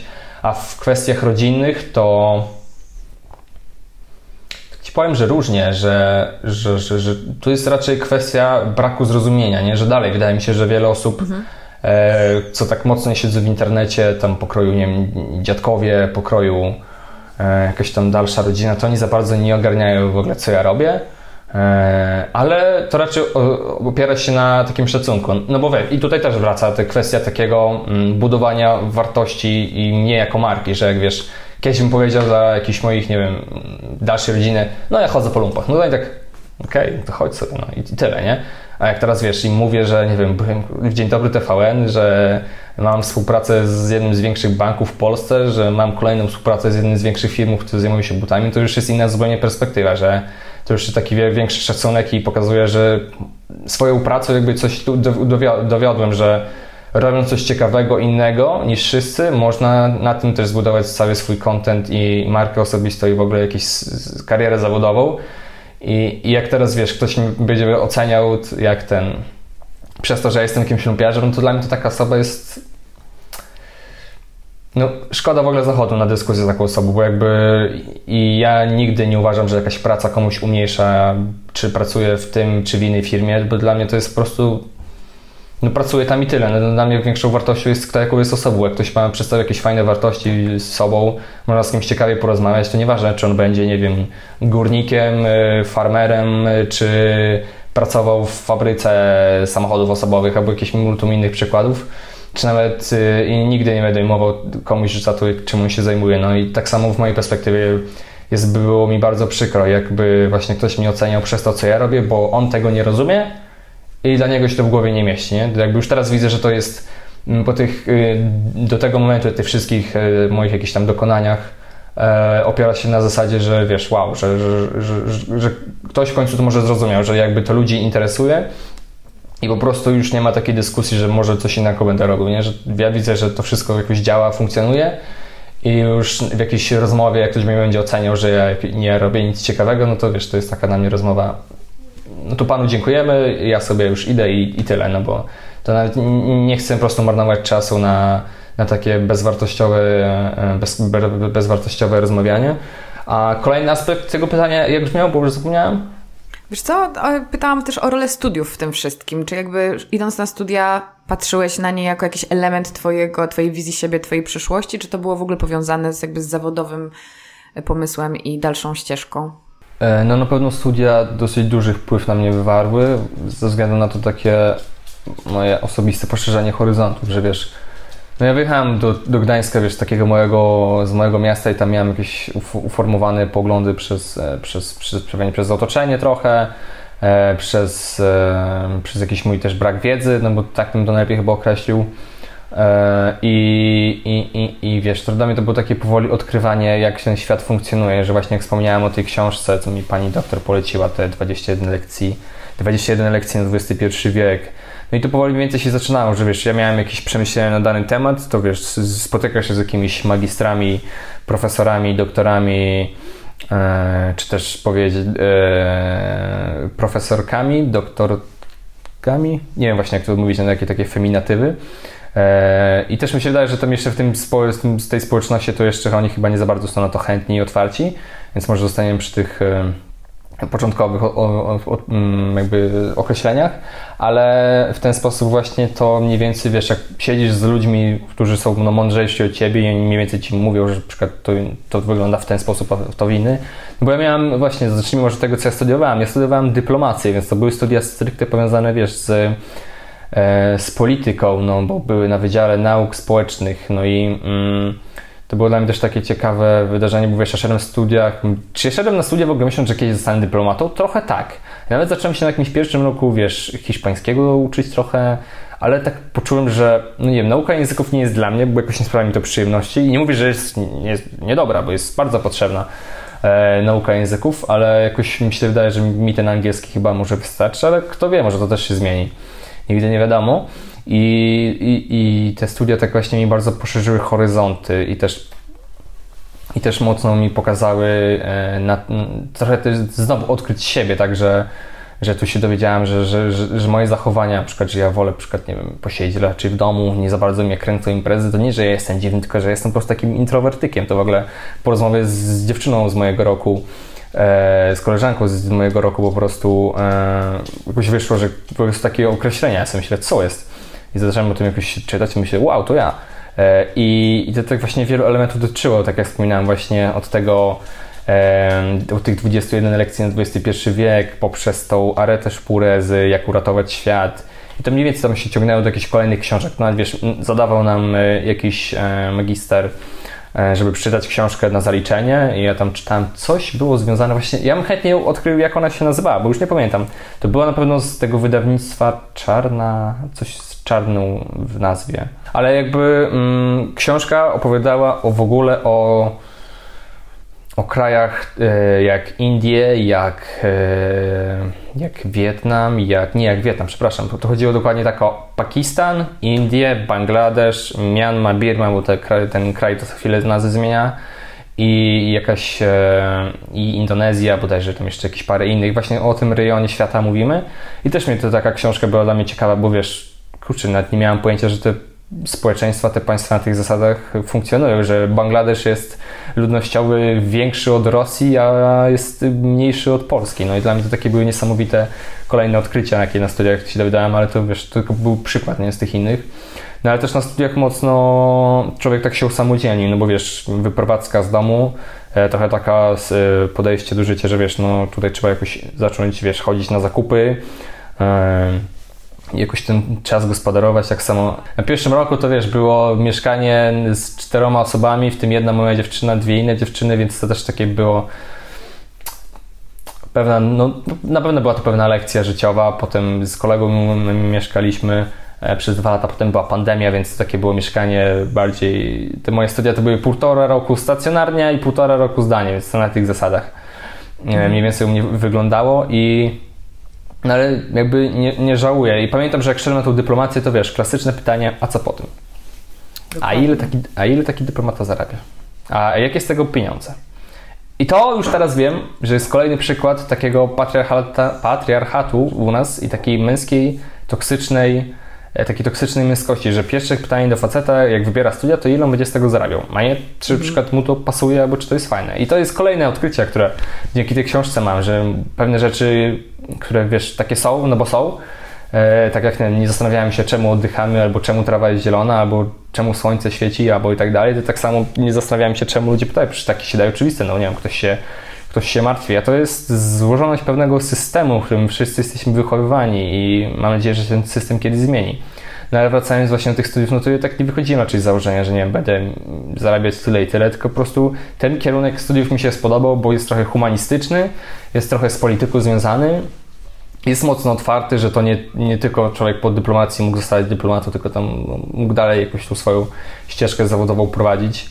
E, więc dla mnie się on wydał najbardziej optymalny, no bo też nie wiem, miałem iść na prawnika, na, na lekarza, gdzie ani ze mnie prawnik, ani ze mnie lekarz nie pewno wiem, żebym z tych studiów szybko zrezygnował, no bo to nie jest świat dla mnie. No i nie żałuję tej swojej decyzji, że poszedłem na studia, chociaż no, zawodowo nie jestem z nią związany, ale też y, pomogło mi te studia jakoś wykorzystać ten czas, żeby trochę się rozwinąć jako osoba, trochę zobaczyć jak to jest właśnie mieszkać też w dużym mieście, zobaczyć jak to jest y, z innymi. No kurczę, no, studia to jest zupełnie coś innego niż liceum, niż gimnazjum, więc to jest kolejne nowe doświadczenie, ale też no, na pewno nauczyły mnie, żeby trzeba się rozwijać i że no, czytanie jest tak ważnym elementem naszego życia. No i tu dalej za mną jest, ja dalej cały czas coś chłonę, coś, coś czytam, coś się dowiaduję nowe rzeczy. Staram sobie świat, co mnie, na którym jestem, jakoś sobie tłumaczyć, czemu się dzieje tak, a nie inaczej, czemu wydarzenia wyglądają w ten sposób, a nie w inny albo, albo dlaczego na przykład teraz jak z konfliktem na Ukrainie, czemu tak to wszystko wygląda i dlaczego tak się stało i czemu dalej, i jak to, jakie mogą być końce, końce, jakie mogą być efekty tego konfliktu. I wszystko tak sobie tłumaczę, też jakoś odkrywam już jakieś ciekawe podcasty, no i no, bardzo na pewno studia miały dla mnie taki intelektualny rozwój, ale nawet związany z tym, czym się obecnie zajmuję, to miała na pewno moja praca licencjacka, no bo, on, Boże, jak ona się nazywała? E, fast fashion jako, jako, jako środowiskowe zagrożenie dla Polski, taki był mój temat pracy. E, I był mocno związany właśnie z tym, czym się zajmuję. I właśnie mi też pokazało, jak ten rynek odzieży używanej działa, że on też nie jest idealny, ale też mniej więcej jak no, w Polsce nie ma takiego systemu, żeby tu odzieżą nawet nie tylko zużytą, ale w ogóle odpadami gospodarować. No teraz jest wielkie, wiesz, y, wielkie hura, bo chcą system kaucyjny już tak na poważnie wprowadzać, mhm. co mnie bardzo cieszy, no bo fajne będzie w sumie, jeżeli nie wiem, gdzieś pójdę nad, nad, nad, jak w moim przypadku nad kanał pozbierać, gdzie jest pełno śmieci, jakichś butelek po setkach i tak dalej, a teraz będę pójść z tym do sklepu, to oddać i nawet kasę z tego jeszcze zarobić i nie tak. wiem, w ten, w ten sposób. Dla mnie to jest świetny pomysł, że to wprowadzili w końcu od y, kilku latach tych rządów coś mądrego wprowadzili w tym kraju. E, I, I, to jest na pewno na plus, ale właśnie ta praca mi też mogła się rozwinąć na Instagramie. I też takim kolejnym elementem, y, że ja miałem pewny, pewien okres takiego mm, trochę załamania, w sensie nie wiem jak to określić. Jak się na jakąś terapię udam, to pewnie ktoś mi powie, E, na pewno muszę na terapię się udać, ale jakiegoś psychoterapeuta może mi określić ten stan, że miałem taki wiesz, okres dwóch tygodni, e, gdzie byłem sam, bo i po prostu byłem sam w mieszkaniu ze sobą i, i miałem, wiesz, taki stan, że wstawałem i po prostu pierwsze co robiłem to płakałem, nie? że miałem taki, taką zapaść, nie wiem czy to się, jakoś się określa jako stan lękowy. Ja nie stan, chcę w ten sposób... De, tak, może stan depresyjny. Okej, okay, bo ja nie chcę wiesz, w ten sposób jakoś określać, bo wolę, żeby taki specjalista zrobił, żeby tu komuś mhm. nie umniejszać albo jakoś swojego też spraw nie wyolbrzymiać. Ale po prostu miałem taki stan przez dwa tygodnie, że po prostu miałem w taką, wiesz, para, no, może nie paranoję, ale w taki, no właśnie lęk, że że te studia się zbliżały do końca, a ten miałem taki okres, że po prostu myślałem, że to, co chcę teraz robić, to w ogóle nie, nie wyjdzie, nie? że pierwsze, co robiłem, to, to stawałem, płakałem, e, nie chciałem się nigdzie chodzić, po prostu siedziałem, często się tak trząsłem e, i miałem, byłem w takiej po prostu jakiejś e, stanie, że naprawdę nic, zero i wtedy zrozumiałem, że, że też, że jak ludzie chorują na depresję, to, to, to nie są żarty, że to ktoś mówi, że to a, ktoś wymyśla sobie, a że poszedłby do roboty, to by żadnej depresji nie było. No to tak nie działa właśnie że, ten, e, że, że kwestie depresji naprawdę są poważna sprawa, tak samo jak chodzenie do specjalistów, jak radzenie ze swoimi emocjami, jak e, mm, właśnie korzystanie nawet z jakiejś terapii, e, żeby sobie to wszystko w głowie ułożyć, to naprawdę jest bardzo, bardzo potrzebne w życiu i udawanie, że jest w porządku, to dla mnie już to nie przychodzi w kwestii, no bo widać, że coś z kimś się dzieje na przykład, no i najlepiej byłoby zrobić z tym jakiś sobie porządek w głowie, E, I, I to też właśnie się sprowadziło do tego, że tak sobie wtedy leżałem, myślałem strasznie dużo, czytałem książkę właśnie o takim e, w, w, w, Boże, jak on się nazywa? Zaufanie jako waluta przyszłości, coś w tym stylu. To jest Michała mhm. Szafrańskiego, nie wiem czy kojarzysz. Myślę, że tak, okej. Okay. Nie, nie czytałam, więc, ale Michała kojarzę, tak. Okej, okay, więc e, to też mi ta książka w tamtym mm, okresie trochę pomogła, bo jak ją sobie czytałem, płacząc jednocześnie, to tak trochę sobie zmysłowiałem, że kurczę, trzeba spróbować sobie tego i to mniej więcej może jakoś wyjdzie. I to mi na pewno w tamtym, e, w tamtym okresie pomogło. No ja też wtedy wróciłem z Gdańska do swojego e, domu rodzinnego, też rodziców tutaj za to muszę pochwalić, że mi okazali wsparcie E, na tą sytuację. Też oni też nie wiedzieli sobie, jak z tym radzić, bo tam, wiesz, mówili, że a, to może coś innego będziesz chciał spróbować, bo ja, wiesz, wtedy przyjechałem i sobie myślałem, że już nic z tego nie wyjdzie, że lump fancy jest dead, nic tam, nic z tym nie robimy. I to rodzice mówią, że dobra, to może jakoś to będzie, tam do pracy pójdziesz, tak dalej i i widzę, że oni no, nie za bardzo mieli wiedzę, jak mi pomóc. Ja też nie wiedziałem, nie wiedziałbym, jak sobie pomóc, no ale na pewno pomogło mi, że wiesz, okazali mi to wsparcie, powiedzieli, to chodź tu wróć E, wróć do domu, to sobie trochę odpoczniesz, uspokoisz. I rzeczywiście wróciłem, odpocząłem się, uspokoiłem i, i mi to trochę pomogło, tak? I no i to też jest właśnie ten cały proces, żeby, że to się nie wydaje, że to jest takie właśnie łatwe, oczywiste i proste. To jest też pewien element, że ja nadal, wiesz, czasami jestem po prostu zmęczony, jestem już, czasami mam dość. Wiesz, co mnie wkurza? O, poruszę element, który mnie wkurza. Jak dodaję filmik na Instagramie i mi ludzie piszą, uśmiechnij się. Za mało się uśmiechasz. A za mało się uśmiechasz. Ja, tak, ja już nie chcę mi odpowiadać, bo mogę niemile zabrzmieć, ale wiecie, ja po prostu jestem czasami zmęczony. Wracam po kilku godzinach chodzenia po lumpach, chcę nagrać ten filmik i naprawdę nie mam aż takiej siły, żeby siedzieć i wiesz, uśmiechać, bo tu będzie takie sztuczne i naturalne. Ja po prostu jestem zmęczony i, i nie mam potrzeby jakoś tak, żeby się uśmiechać i jeszcze ludzie mi piszą, że się uśmiechnij. Jeszcze brakuje, żeby pisali wstań rano o 5, pomedytuj i się uśmiechnij i, i po depresji, no i po problemie. Więc dla mnie to jest taki, mhm. e, tak, taki, taki vibe był, jakby ktoś takie komentarze pisał, no, że no okej, okay, no, jak Ci się nie podoba, że Ci nie uśmiecham, no to po prostu skończ ten filmik i tyle, no ale no ale właśnie, że, że to nie zawsze tak widać, że na przykład na Instagramie ktoś pokazuje, że załóżmy jest wszystko ok, no bo nie zawsze pokazujemy wszystko, co jest, e, co się złego w naszym życiu dzieje, no bo, no nie wiem, to, może w sumie powinniśmy, ja też czasami, wiesz, widziałem posty ludzi, którzy dawali, że wiesz, zdjęcia jak są zapłakani, trochę podczerwienieni, no bo nie wiem, czym się stresują, czym się przejmują. Moim zdaniem to jest w porządku, tak, żeby pokazać też, że nie tylko uśmiechy, piękne życie, tylko że też może być gorzej, że to jest ok, że normalne, żeby też o tym mówić i normalizować. Też w ogóle kiedyś myślałem, żeby o tym powiedzieć, może się kiedyś do tego zabiorę, bo, bo pamiętam, że sobie zdjęcie wtedy zrobiłem, także nie wiem czemu w sumie, ale jakoś tak naszło, żeby w tamtym momencie, żeby mieć te zdjęcie, żeby mieć na jakąś pamiątkę i rzeczywiście może do tego mi się przyda, żeby kiedyś taki pozdrowić o tym, że z tymi emocjami, że właśnie nie zawsze jest tak idealnie, tak jak ja miałem jakiś ten stan depresyjny, czy też stan lękowy i to nie było takie wszystko kolorowe, e, więc, więc to właśnie na, tych, na tej kwestiach działało. No i też jak w tym, na tym okresie pisałem tą pracę, no to ona też na pewno mi trochę tak podbudowała, że miałem jakąś wiedzę, jak to wszystko wyglądać i, i wiedziałem mniej więcej w jakim, w jakim kierunku iść z tym swoim Instagramem. No i właśnie y, do czego chciałem nawiązać, że nie wiedziałem, jak, jak iść dalej, nie? Że przed pomysłem tego czyszczenia butów, to ja miałem w głowie taki strasznie mnóstwo pomysłów, w jakim kierunku powinien iść Mateusz Leszczyński, Lumpfinds, żeby tworzyć jakieś nowe treści. I też miałem pomysł, żeby wiesz, robić jakieś tam informacyjne coś o środowisku. I nawet zrobiłem taki post, że tam do, do, do produkcji spodni idzie strasznie dużo wody, do produkcji koszulek idzie strasznie dużo wody, a proces piaskowania jest spodni, mm, gdzie dalej jest czasami stosowany, jest bardzo niebezpieczny dla pracowników i tak dalej. Ale stwierdziłem, że, że to nie jest to, że nie czuję się aż na tyle pewny w tym temacie i nie mam aż tak dużej wiedzy, żeby poruszać te kwestie i po prostu wiem, że to już będzie za dużo dla mnie. I po prostu niech się zajmą tym osoby, które zajmują się stricte edukacją i, i, i, nie wiem po co ja tam jestem jeszcze potrzebny. I pomyślałem, że w sumie kurde, Sprawia mi przyjemność czyszczenie butów, coś o tym wiem, coś nie coś potrafię i może spróbuję się w, się w tej kwestii. No i rzeczywiście to pykło i to była ta moja odpowiedź, że jakby e, ta moja chęć pokazania ludziom, że troszeczkę trzeba o to środowisko dbać, no to w moim przypadku jest to właśnie ten proces czyszczenia butów, żeby chociaż ludzie mogą, wiesz, poka mogę pokazać osobom, że warto ubrania, o ubrania dbać, warto je przerabiać, warto ich nie wyrzucać. Tak samo z butami, że można je jakoś uratować, oczywiście, że nie trzeba je koniecznie wywalać. Więc to jest ta moja odpowiedź na jakieś ten kwestie z tego kryzysu klimatycznego i, i, i, i, i jego procesu całego zero waste, żeby nie marnować, więc, więc uznałem, że w moim przypadku to będzie ta forma, gdzie mogę komuś pomóc, się przydać, I stwierdziłem, że pójdę w to, no i w tą stronę poszedłem, tak? I, i, I po prostu na tej zasadzie to wszystko, na tej zasadzie to wszystko działa.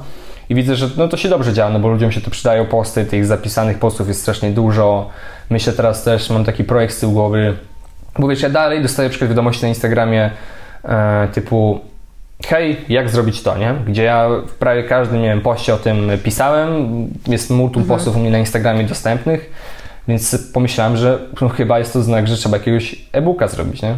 Żeby ludzie mieli dostęp do tych informacji w prosty Poradnik. sposób.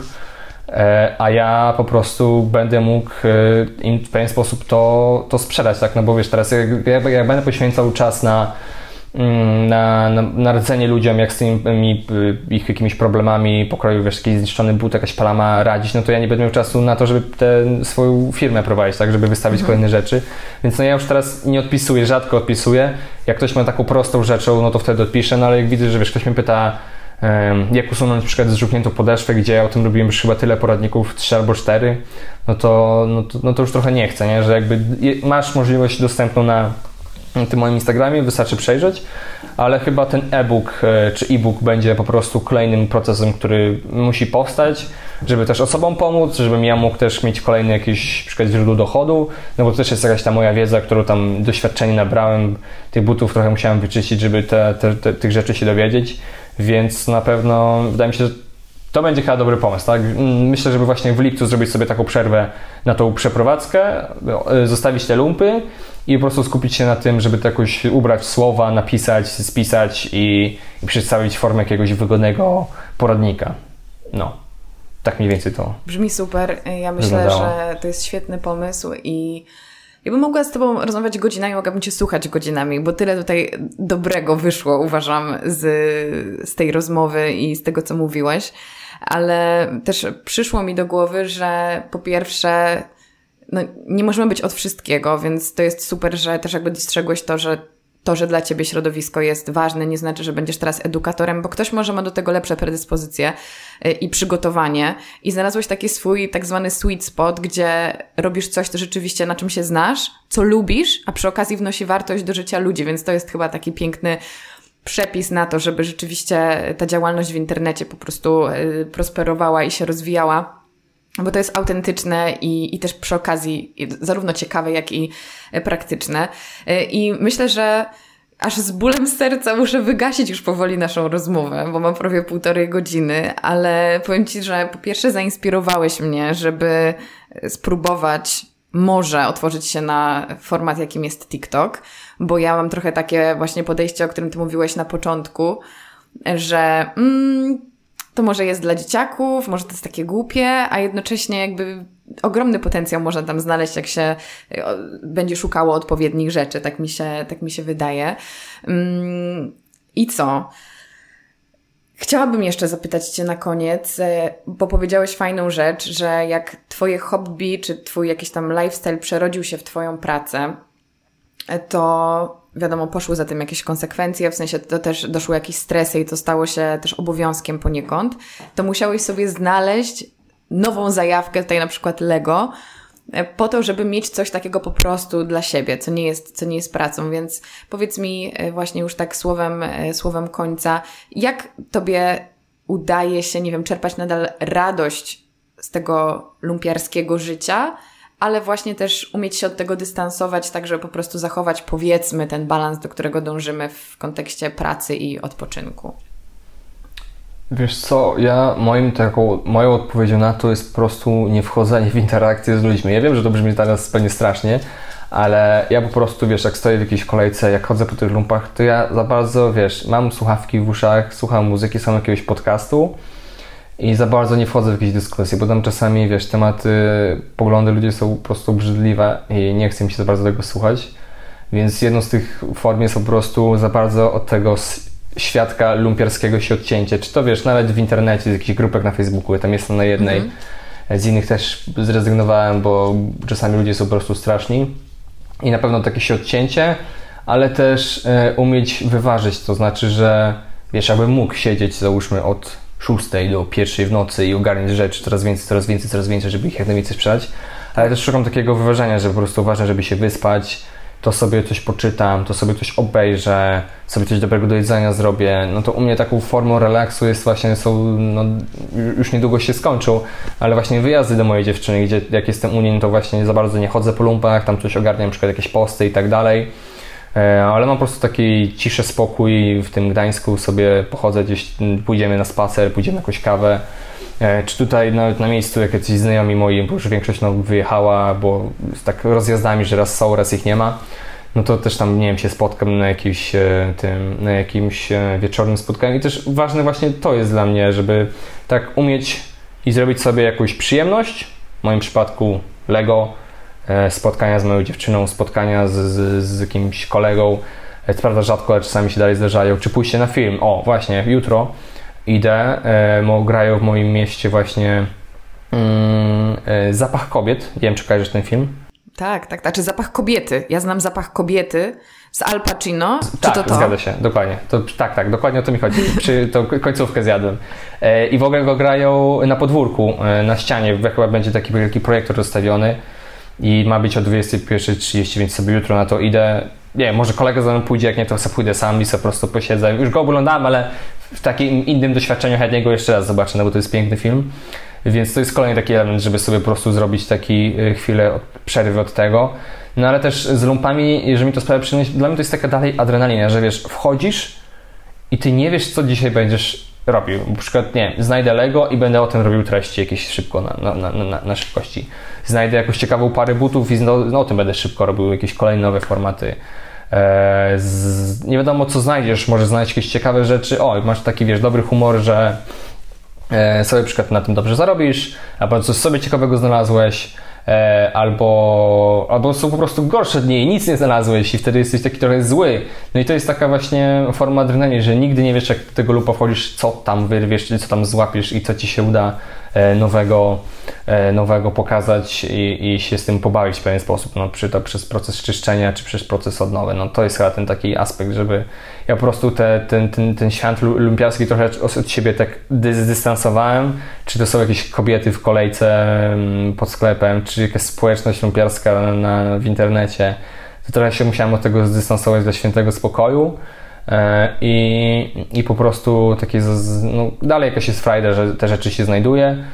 I też na pewno trochę tych z obowiązków siebie zdjąć, że załóżmy mi tam pomega jeden kolega z zagranicy niektóre rzeczy wystawiać, inny mi kolega pomaga na sklep stron rzeczy wystawiać, tu ciocia teraz przychodzi mi pomaga rzeczy wyprasować, więc na pewno z siebie zdjąć trochę takich rzeczy, to też jest bardzo pomocne E, jeżeli ktoś ma takie możliwości, to, to też naprawdę pomaga, że samemu oczywiście wiesz, że pewne rzeczy kontrolować, no ale samemu się wszystkiego nie zrobi, także ja na początku strasznie dużo sam robiłem i to było takie męczące, że siedziałem do późna bardzo, ale właśnie jak widzę, że, że, ten, że trochę tych rzeczy komuś, że tak powiem, zleciłem, to jest dla mnie troszeczkę lżej, nie? że i psychicznie, i fizycznie, i widzę nadal, że to się wszystko rozwija, E, ale po prostu ktoś mi pomaga i, i, i, ja mam troszeczkę święty spokój i mogę na przykład na się skupić, czyli w moim wypadku jakieś działania w internecie.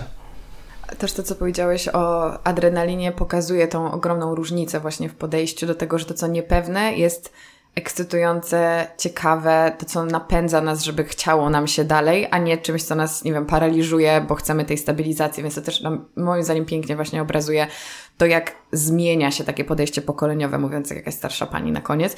W każdym razie, słuchaj, no ja wracając do tego, co powiedzieliśmy, co powiedziałeś pewnie z 45 minut temu, mnie też ciekawi, gdzie ty będziesz za 30 lat, bo tak sobie myślę, że masz tak świetne przemyślenia i to jest takie świeże i to jest takie dobre, że to już jest tak totalnie jakby prywatnie ode mnie, ale ja jestem tak zachwycona i jeżeli ludzie mają się rozwijać w internecie, to ja się cieszę, że ludzie mają ciebie jako osobę, która do nich mówi. I to jest, to napawa mnie po prostu takim przekonaniem, że oczywiście w mediach, w mediach społecznościowych w popkulturze jest bardzo dużo jakiegoś tam badziewia i, i wiadomo, że tutaj mamy zawsze dwie strony tego wszystkiego, ale słuchając Ciebie po prostu mam taką w sercu, tak jest mi ciepło, że może właśnie młodzi ludzie czy starsi ludzie słuchając Ciebie będą wynosili takie mądre przemyślenia i wnioski, którymi ty się dzielisz, do których ty sam dochodzisz, więc nie wiem, ja po prostu mega szanuję i strasznie ci dziękuję za tę rozmowę.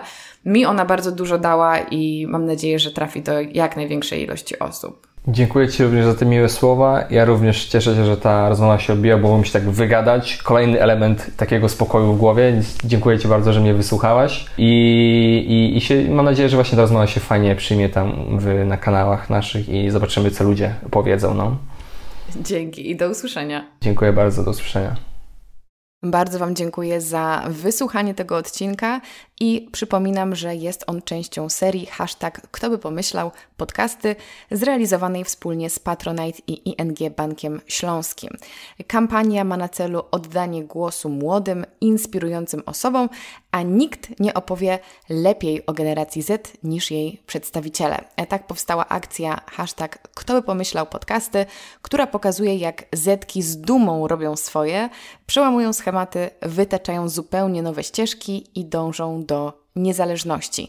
Więcej inspirujących rozmów, na przykład w podcaście mojej przyjaciółki Justyny Owsianej, Justyny Świetlickiej, formalnie mówiąc, znajdziecie na patronite.pl ukośnik kto by pomyślał. Link oczywiście w opisie tego odcinka, a ja na koniec jeszcze przypomnę, że mój podcast ukazuje się w każdy poniedziałek o 7 rano oraz w każdy pierwszy dzień miesiąca, gdzie czeka na Was solówka i możecie go posłuchać na Spotify, na iTunesie oraz na YouTubie, a jeszcze więcej treści ode mnie znajdziecie na moim Instagramie instagram.com ukośnik Karolina Sobańska. No i zapomniałabym prawie odesłać Was też e, do mojego YouTube'a, gdzie wrzucam regularnie oryginalne treści. Jeśli jesteście stałymi słuchaczami i lubicie ten program, to będzie mi bardzo miło, gdy znajdziecie chwilę, aby ten podcast e, zrecenzować. Możecie to zrobić e, na iTunesie w aplikacji podcasty, tam dać mu wybraną liczbę gwiazdek i napisać kilka słów recenzji, opinii. To jest dla mnie bardzo, bardzo pomocne, bo dzięki temu podcast trafia do szerszego grona odbiorców.